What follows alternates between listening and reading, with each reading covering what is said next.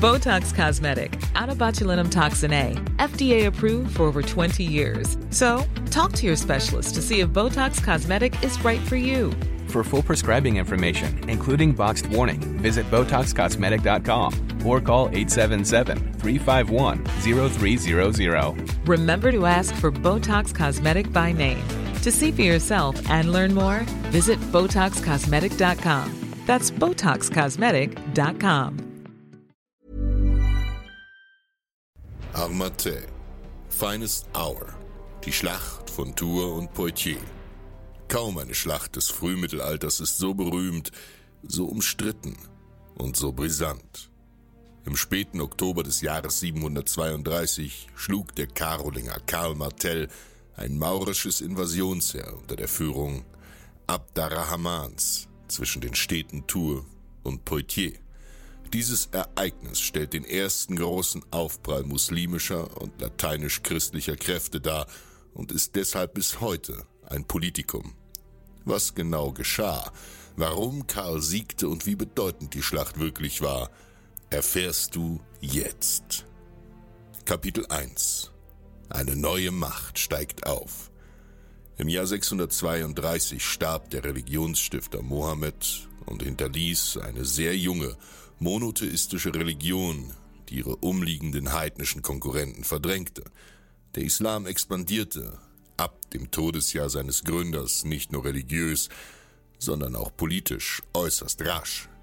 Ab der Mitte des siebten Jahrhunderts errichtete die Familie des Umayyadan die erste große Dynastie der Muslime, die bis 750 herrschte. Die Expansion, die sie eifrig betrieben, fand vor allem auf Kosten des größten religiösen Rivalen des Christentums statt. Syrien, Palästina, Ägypten, Mesopotamien, das nördliche Afrika. Später sollten auch noch Sizilien und Spanien hinzukommen. Alles christianisierte Gebiete, die von den muslimischen Arabern sukzessive erobert wurden. Dabei spielte ihnen vor allem in die Hände, dass die beiden bis dahin größten Mächte in ihrem geografischen Gesichtskreis, die Byzantiner und die sassanidischen Perser, sich seit Jahrhunderten gegenseitig an die Kehle gegangen waren und keinen dauerhaften Frieden errichten konnten. Dadurch waren die beiden Großmächte so durch die Verkeilung ineinander geschwächt, dass die Araber das Reich der Perser gänzlich eroberten und die Byzantiner fortan konstant bedrohten. Byzanz konnte sich aufgrund seines immensen Reichtums die längste Zeit über eine zwar zahlenmäßig kleine, aber dafür sehr professionelle und schlagkräftige Armee leisten, mit der die Araber abgewehrt wurden. Zum Problem wurden den Byzantinern allerdings innerpolitische Probleme und Korruption. Nichtsdestotrotz organisierten die ehemals oströmischen Gebiete eine gewaltige Abwehrleistung. Denn muslimische Eroberer sollten erst viele Jahrhunderte später nämlich 1453 unter den Osmanen es schaffen, Konstantinopel zu erobern. Das Territorium der Araber wurde also etwas südlicher ausgebaut.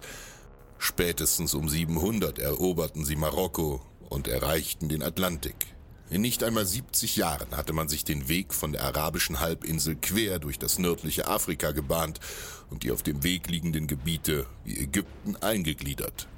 711 überquerte ein zum Islam konvertierter Berber namens Tariq ibn Siyad die Meerenge zwischen Marokko und Spanien.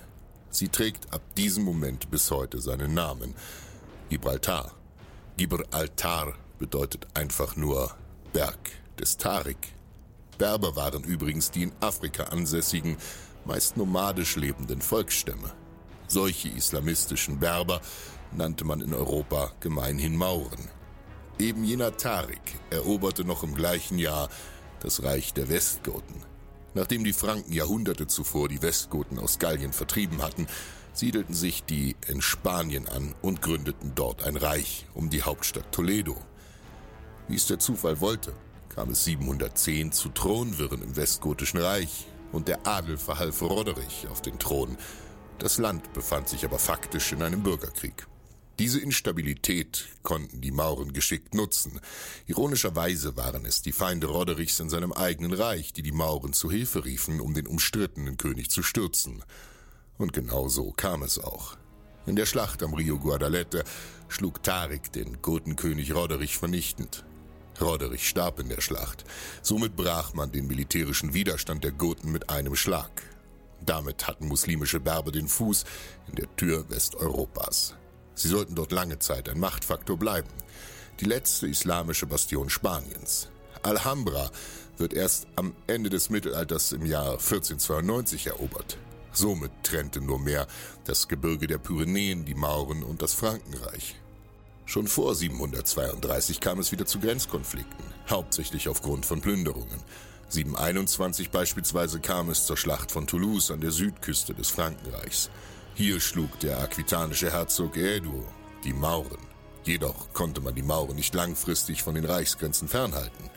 Wir fassen also zusammen. Der Islam expandierte förmlich explosionsartig. In weniger als einem Jahrhundert breiteten sie die monotheistische Religion vom Indus bis an die Westgrenzen Afrikas aus. Kapitel 2 Die Heerführer Karl Martell Er stand an der Spitze der fränkischen Armee. Karl wurde am 23. August 686 als Bastard von Pippin dem Mittleren und dessen Konkubine Alpaida in Wallonien geboren und wurde dessen Nachfolger. Dazu war er ursprünglich gar nicht vorgesehen. Doch wie ihr wisst, kann sich ein Mann mit einem Talent für Gewalt des Öfteren in der Geschichte mal den Regeln widersetzen. So tat es Karl und schaltete seine Konkurrenten aus, vor allem den eigentlichen Thronnachfolger Theobald, bis nur mehr er als Erbe Pippins übrig blieb.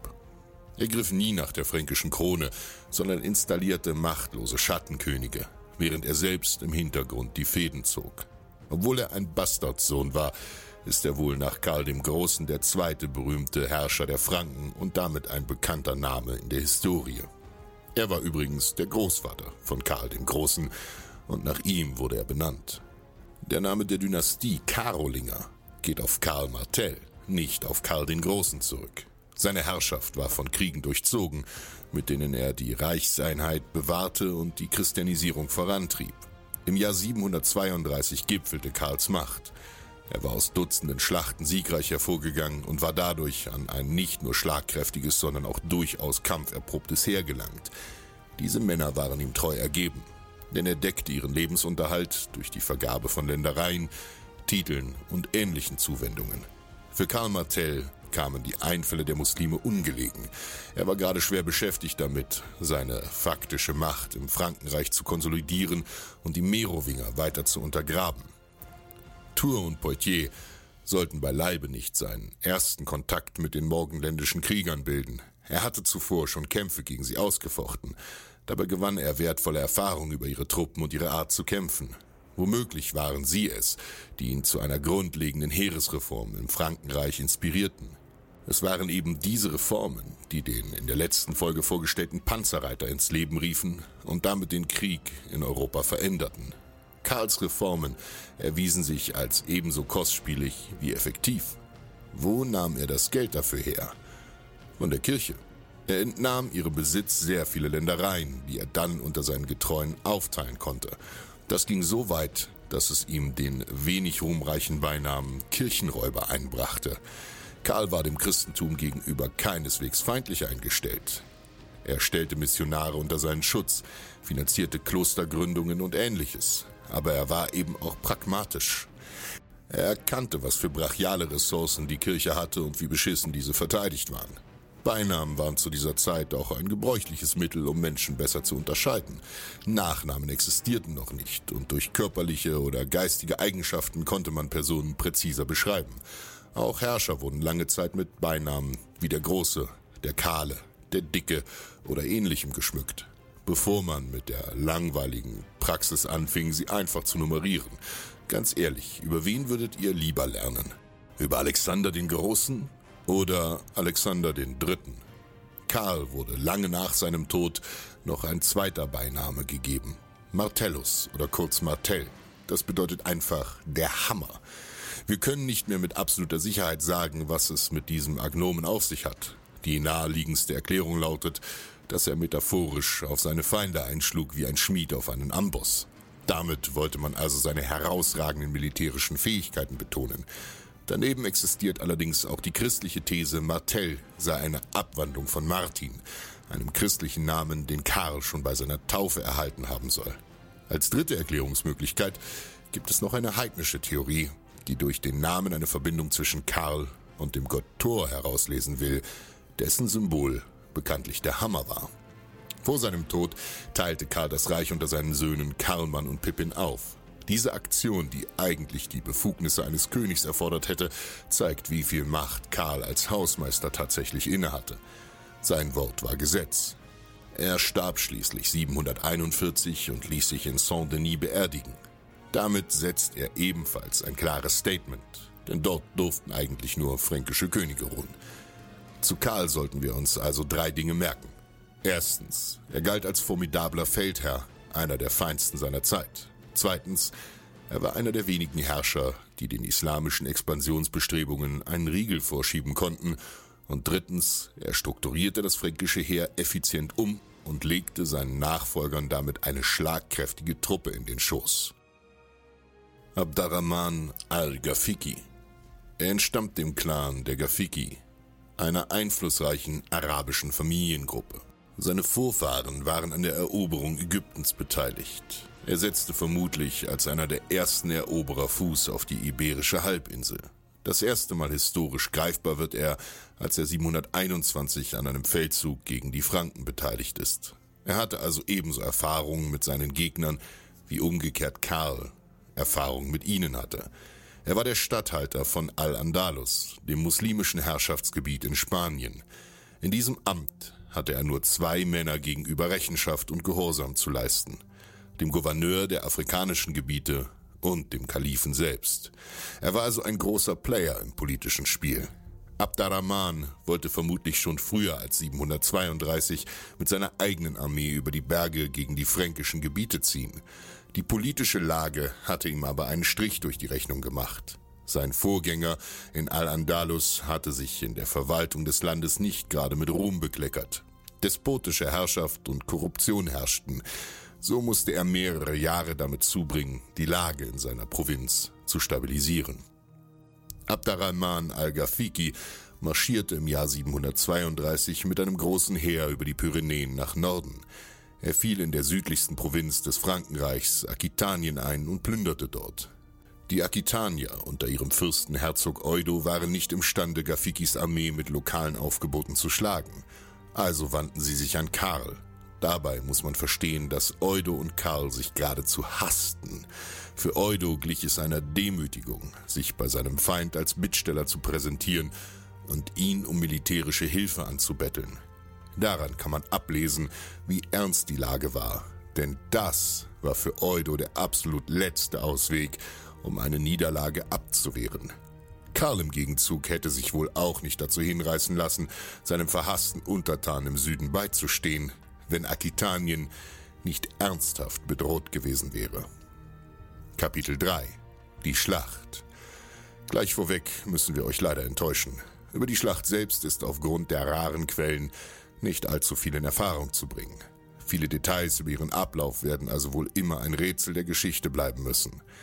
Das Umland Poitiers war übrigens weder das erste noch das letzte Mal Gastgeber für eine berühmte Schlacht.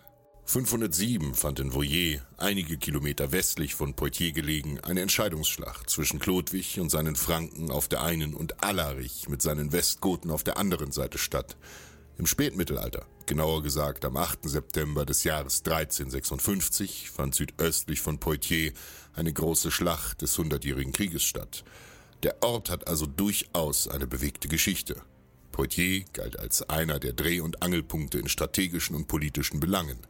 Man kann es sich als eine Art Gelenk vorstellen, was die Beziehungen des Nordens und des Südostens des Frankenreichs betraf. Die leichte muslimische Reiterei zog quer durch die südlichen Gebiete des Reiches und plünderte nach Belieben. Die Strategie war einfach. Die schnelle Reiterei durchforstete die Gegend auf der Suche nach viel Beute und wenig Stress. Traf man auf ernstzunehmende Gegenwehr, wandte man sich ab, denn man wollte plündern und nicht kämpfen. Den einzigen Schutz boten die wenigen befestigten Städte wie Poitiers. Diese Stadt wurde von einer Mauer umschlossen, die noch aus der Zeit der Römer stammte. Für eine Belagerung hatten die Mauren weder die Zeit noch die Ausrüstung und mussten die Stadt deshalb umgehen. Die Hauptarmee der Muslime zog also eine Römerstraße entlang, an deren Rändern sie links und rechts plünderten, was das Zeug hielt. Genau während dieses Abzugs von Poitiers in Richtung der Stadt Tours konfrontierte Karl sie mit seinem Heer. Interessanterweise zog der muslimische Feldherr Abderrahman es nicht vor, mit der erhaltenen Beute den Rückzug anzutreten, sondern stellte sich dem Kampf.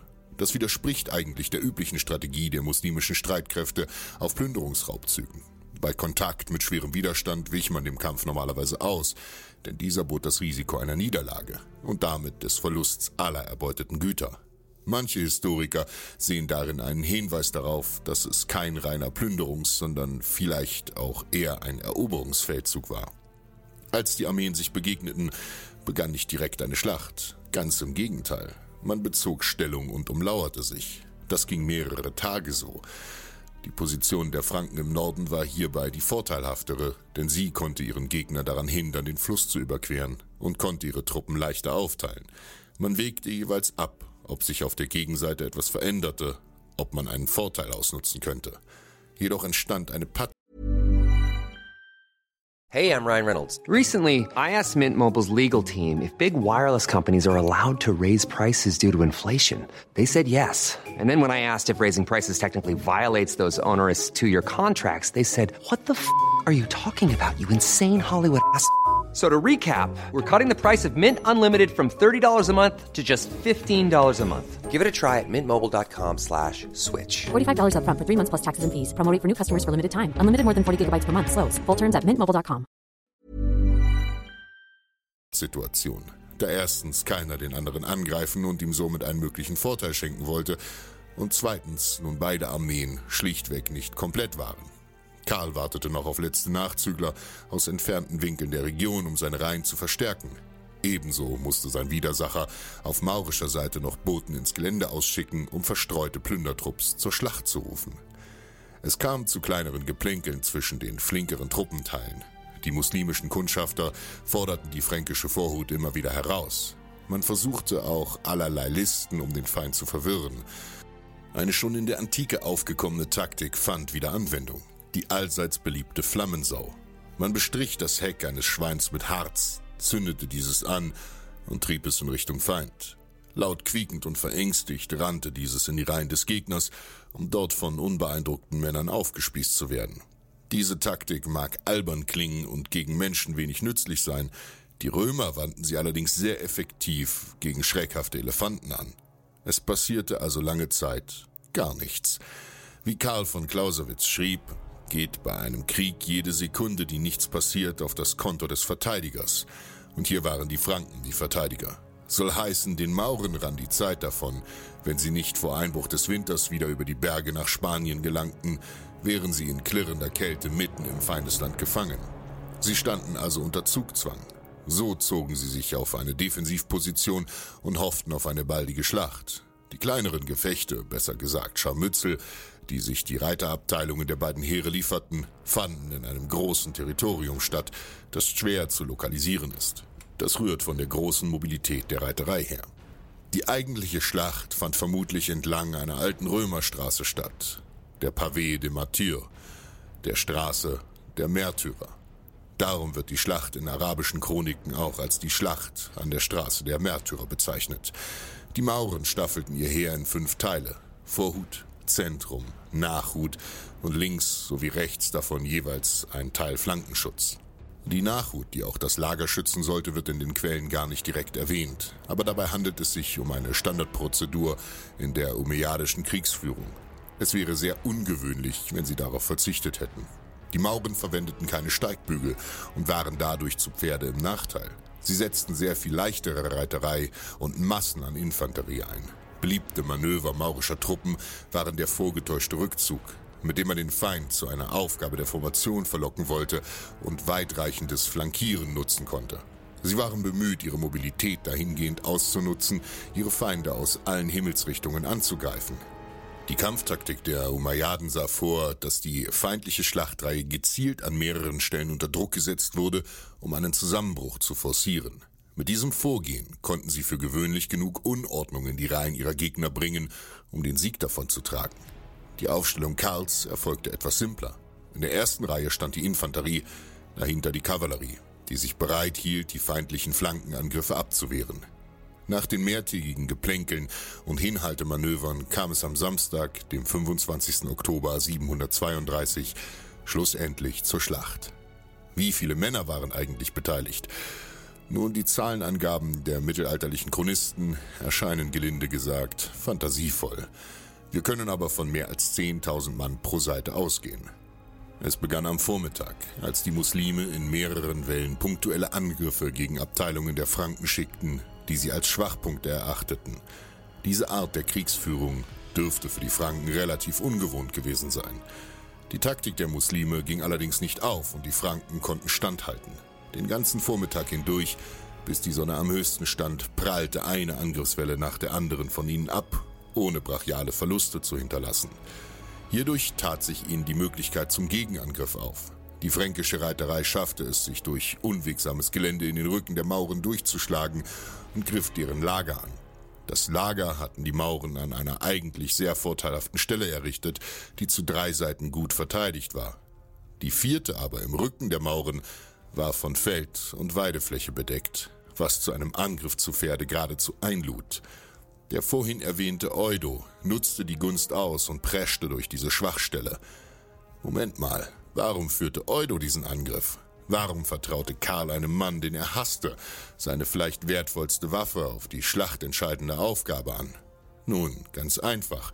Einerseits waren die Aquitanier traditionell sehr gefährliche Reiter, und zweitens brauchte es, um dieses unwegsame Gelände zu durchqueren und dabei nicht irgendwo in der Pampa zu landen, solide Ortskenntnisse. Genau damit konnte Eudo als Einheimischer natürlich punkten. Der Tross bot bei allen Armeen ein empfindliches Ziel. Dort waren nicht nur unbewaffnete oder unausgebildete Männer, sondern je nach Armee auch Frauen, Kinder und Alte. Er war überlebenswichtig für die Truppen, denn dort führten sie alle Lebensmittel, Ausrüstungsgegenstände und Vorräte mit sich. Die Reiter der Franken vernichteten diesen Tross. Damit schlug man der Schlange vielleicht nicht den Kopf ab, aber man riss ihr den Magen heraus. Die Mauren wandten sich daraufhin vom Kampf ab und kehrten zum Lager zurück. Bis heute ist umstritten, ob der Grund dafür in mangelnder Disziplin lag oder der Kommandeur Abdarrahmans den Befehl dazu gab. Beides würde Sinn ergeben. Eine Kurzschlussreaktion der eher mäßig gedrillten Berber wäre nicht ganz auszuschließen und der Gedanke, dass sie ihre Schätze und ihre Familien retten wollten, liegt auch nicht fern. Allerdings wusste auch Abdarrahman, dass ein Feldzug ohne Vorräte a priori zum Scheitern verurteilt war. Im Laufe des Nachmittags konnten die zum Lager zurückgekehrten Mauren den Angriff Eudos abwehren, doch der Schaden war getan. Große Mengen an Ressourcen hatten die Aquitanier vernichtet, viele Zivilisten waren erschlagen worden und die Schlachtreihe bei der eigentlichen Schlacht hatte begonnen zu bröckeln. Die Franken durchbrachen die sich lichtenden maurischen Linien, Karl konnte die Mauren bis zu deren Stützpunkt verfolgen und die Franken griffen nun auch mit Fußtruppen deren Lager an. Zwar konnten die Muslime dem fränkischen Angriff mehrere Stunden standhalten, für sich entscheiden konnten sie die Schlacht allerdings nicht mehr. Mitten in diesem Getümmel wurde schließlich Abdarrahman selbst erschlagen. Wie genau, ist natürlich umstritten. Die eine Quelle behauptet, ein Speer hätte ihn durchbohrt, die andere sagt, ein Pfeil erschoss ihn. Manch einer meint sogar, Karls Schwert hätte ihn umgebracht. Wir werden es nie erfahren. Damit erhielt die Kampfmoral der Mauren einen entscheidenden Dämpfer, denn anscheinend konnte kein anderer der muslimischen Offiziere die vakante Position füllen. Führungslos konnten die Mauren den Kampf nicht geordnet fortsetzen. Erst die einbrechende Abenddämmerung zwang sie zum Beenden der Schlacht. Die ausführlichste Darstellung der Schlacht bietet uns ein relativ zeitnah zu ihr entstandenes Werk aus dem Jahre 754, die Continuatio Hispana, in ihr gibt es eine berühmte Stelle, die der eine oder andere von euch vielleicht sogar kennt. Also entschied Abderrahman, während er den Herzog Eudo und Kirchen sowie Paläste zerstörte und verbrannte, die Kirche von Tours zu plündern. Da stellt sich ihm der Konsul des inneren Frankenreichs Austrien mit Namen Karl entgegen, ein von Jugend auf kriegerischer und in strategischen Dingen erfahrener Mann, der von Eudo gewarnt worden war. Nach sieben Tagen geprägt von gewalttätigen Kämpfen werden die beiden Lager ungeduldig ob des Ausgangs der Schlacht und bereiten einen entscheidenden Schlagabtausch vor. Sie kämpfen mit Inbrunst, diese Männer des Nordens, und schlagen ins Gesicht. Wie eine Mauer, unbeweglich, ohne sich zu rühren, bleiben sie kaltblütig mit dem Schwert in der Faust, wie ein Wall aus Eis, und ihre Schwerter durchbohren die Araber. Im Schutz der Dunkelheit ließen die Mauren all ihre Habseligkeiten zurück und fielen zurück, um die Pyrenäen zu erreichen. Möglicherweise ließen sie ihr Lager unberührt zurück, um für eine Ablenkung zu sorgen und ihren Rückzug zu verschleiern. Dadurch gelang es ihnen, der völligen Aufreibung zu entkommen und über die Berge in ihr Territorium zu gelangen. Am Morgen des nächsten Tages brachen die Franken in voller Kampfmontur zum Lager der Mauren auf.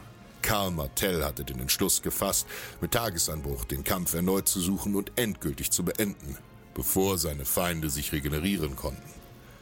Sie hatten noch keine Ahnung, dass außer ein paar knarrenden Holzkarren und wehenden Bannerfetzen niemand auf sie warten würde. Die zurückgelassenen Güter der Mauren waren nur stumme Zeugen ihres Rückzugs. Die Franken hielten sich am Lager der Muslime schadlos und nahmen alles an sich, was sich an Schätzen im Lager noch befand. Es dauerte den ganzen Tag, die Beute unter den Männern zu verteilen. Dann zog man nach Hause. Sie verzichteten gänzlich auf eine Verfolgung ihres Feindes. Das wäre bei den Franken unüblich gewesen. Entweder hatte man den Feind im Kampf vernichtet oder man nahm ihn gefangen. Außerdem gingen einem Frankenherrscher die Feinde nicht aus, und nach diesem Siege hatte er weitere Krisenherde in seinem Reich, die es niederzuschlagen galt. Ebenso sah es mit seinen Männern aus. Einerseits wollten sie selbst heimkehren, da der Winter nahte, andererseits wussten sie nicht, ob die Mauren sie mit diesem Rückzug nicht in eine Falle locken wollten. Eudo von Aquitanien und seine Männer hingegen verfolgten die Mauren.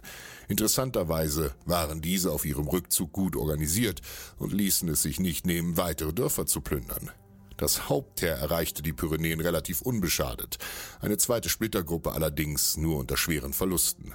Somit endete der Feldzug der Mauren im südlichen Frankreich vorerst mit einer Niederlage. Kapitel 4 Quellenlage Ironischerweise gibt es gerade zu den berühmtesten Phänomenen der Geschichte oft einen erdrückenden Quellenmangel. Über Männer wie Spartacus, ganze Gesellschaften wie Sparta oder eben Schlachten wie die bei Tours und Poitiers wissen wir leider nur wenig. Bei dieser Schlacht tappen wir zeitlich und örtlich im Dunkel. Wir wissen nicht nur nicht, wo genau sie stattfand, es wird auch bis heute darüber debattiert, ob sie doch 733 stattgefunden haben mag. Die Quellen sind nicht nur rar, Sie sind auch qualitativ nun, sagen wir, ausbaufähig. Schon zu den Zeiten der Schlacht rankten sich Mythen, Legenden und weit auseinanderdriftende Versionen der Abläufe um die Geschehnisse. Das Schwierige bei Oral History ist, dass es immer etwas wie bei stille Post abläuft. Die verfügbaren schriftlichen Quellen sind in einem dem Herrscher gegenüber biederen Ton verfasst. Niederlagen werden oft ausgespart. Missgeschicke finden keinen Eingang in die Texte. Ganz zu schweigen davon, dass die Texte alles andere als objektiv sind. Wir müssen uns also mit dem wenigen begnügen, was wir haben. Kapitel 5 Die Bedeutung der Schlacht. Wir wissen bis heute nicht, ob es sich bei der Schlacht nun wirklich um eine Strafexpedition, einen Eroberungsversuch, einen Plünderungsfeldzug oder ein Herantasten an die europäischen Heerscharen und deren Kampftaktiken handelte. Möglicherweise bildete der Einfall eine Mischung aus mehreren oder all diesen Motiven. Auch wenn die Schlacht, vor allem in der Neuzeit aus politischen Gründen gerne und bewusst zu einem schicksalhaften Abwehrsieg der Christenheit gegen die Muslime stilisiert wurde, war der Einfall der Mauren 732 weder der erste noch der letzte, den islamische Krieger von Spanien aus ins Südfrankenreich unternahmen. Es war lediglich der größte dieser Einfälle. Keine Invasion dieses Ausmaßes sollte je wieder stattfinden. Allerdings war damit die Gefahr noch nicht gebannt, denn schon 737 überschritten die Mauren die Gebirgsketten erneut und konnten sich in der Provence breit machen. Auch die Stadt Narbonne in Südfrankreich geriet bis 759 unter islamische Kontrolle. Die Schlacht war also ein beachtlicher Erfolg und dämpfte das Momentum der islamischen Expansion, stoppte diese aber nicht gänzlich. Sie reihte sich in eine Riege von Niederlagen neben der verlorenen Schlacht von Toulouse 721 oder den drei gescheiterten Belagerungen Konstantinopels drei Jahre zuvor. Nichtsdestotrotz spricht die mozarabische Chronik, einer der Hauptquellen zu diesem Ereignis, das erste Mal von Europensis, den Europäern. Für Karl Martell war die Schlacht ein großer Erfolg aber kein großer Identitätsstifter und auch kein besagter Clash of Civilizations. Man dürfte also schon in späteren Epochen eine gewisse Identität aus dieser Schlacht gezogen haben, diesem Aufeinanderprallen zweier Zivilisationen, wenn man so will. Das Christentum breitete sich in einigen Regionen Europas zwar nur schleppend aus und wurde von einigen Volksstämmen auch mit vorgehaltener Schwertspitze aufoktroyiert, allerdings schlang sich mit dem Christentum eine einengende Klammer um die verschiedenen Ethnien und Kulturen des Kontinents. Aus dieser konnte sich also ein Kontrast zu der neuen Religion, dem Islam, bilden. Allgemein darf man bei interreligiösen Kriegen eine Sache niemals vergessen. In der Geschichte passiert das allermeiste multikausal. Das heißt auf gut Deutsch, die Mauren beispielsweise kamen auch, aber nicht nur, um ihren Glauben zu verbreiten. Sie kamen auch wegen Macht, Land, Einfluss und natürlich Rohstoffen.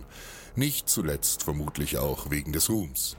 Aus einer Mischung dieser genannten Gründe, deren Gewichtung je nach Person natürlich variieren konnte, griffen auch beispielsweise Karl der Große und die Sachsen oder die Kreuzritter das Heilige Land an. Kapitel 6 Die Nachwirkungen So erfolgreich die Ausdehnungen der Araber auch gewesen sein mögen, sie hatten auch einige Niederlagen zu verkraften. Verantwortlich für das Scheitern der Araber waren nicht nur die vehement kämpfenden Byzantiner oder fränkische Heerführer wie Karl Martell beziehungsweise sein akitanischer Herzog Eudo, sondern auch die Araber selbst. In den hundert Jahren der Existenz des Islams hatten sich innenpolitische und innerreligiöse Klüfte aufgetan. 750 konnte sich der Kalif in Damaskus politisch nicht mehr durchsetzen und wurde gegangen, wie man so schön sagt. Die neu dazugekommenen nicht-arabischen Glaubensbrüder wollten die gleichen Rechte wie die Araber, was zu Spannungen führte. Der Verlierer der Schlacht, Abdarrahman, wurde bei den Arabern übrigens auch nach seinem Tod noch für seine Verdienste um deren Reich geehrt. Die Niederlage wurde also nicht gänzlich ihm angelastet. Für die Muslime galt die Schlacht gar nicht als Niederlage, sondern nur als strategischer Rückzug. Was lernen wir daraus? Gib gut auf deine verwundbarsten Punkte acht.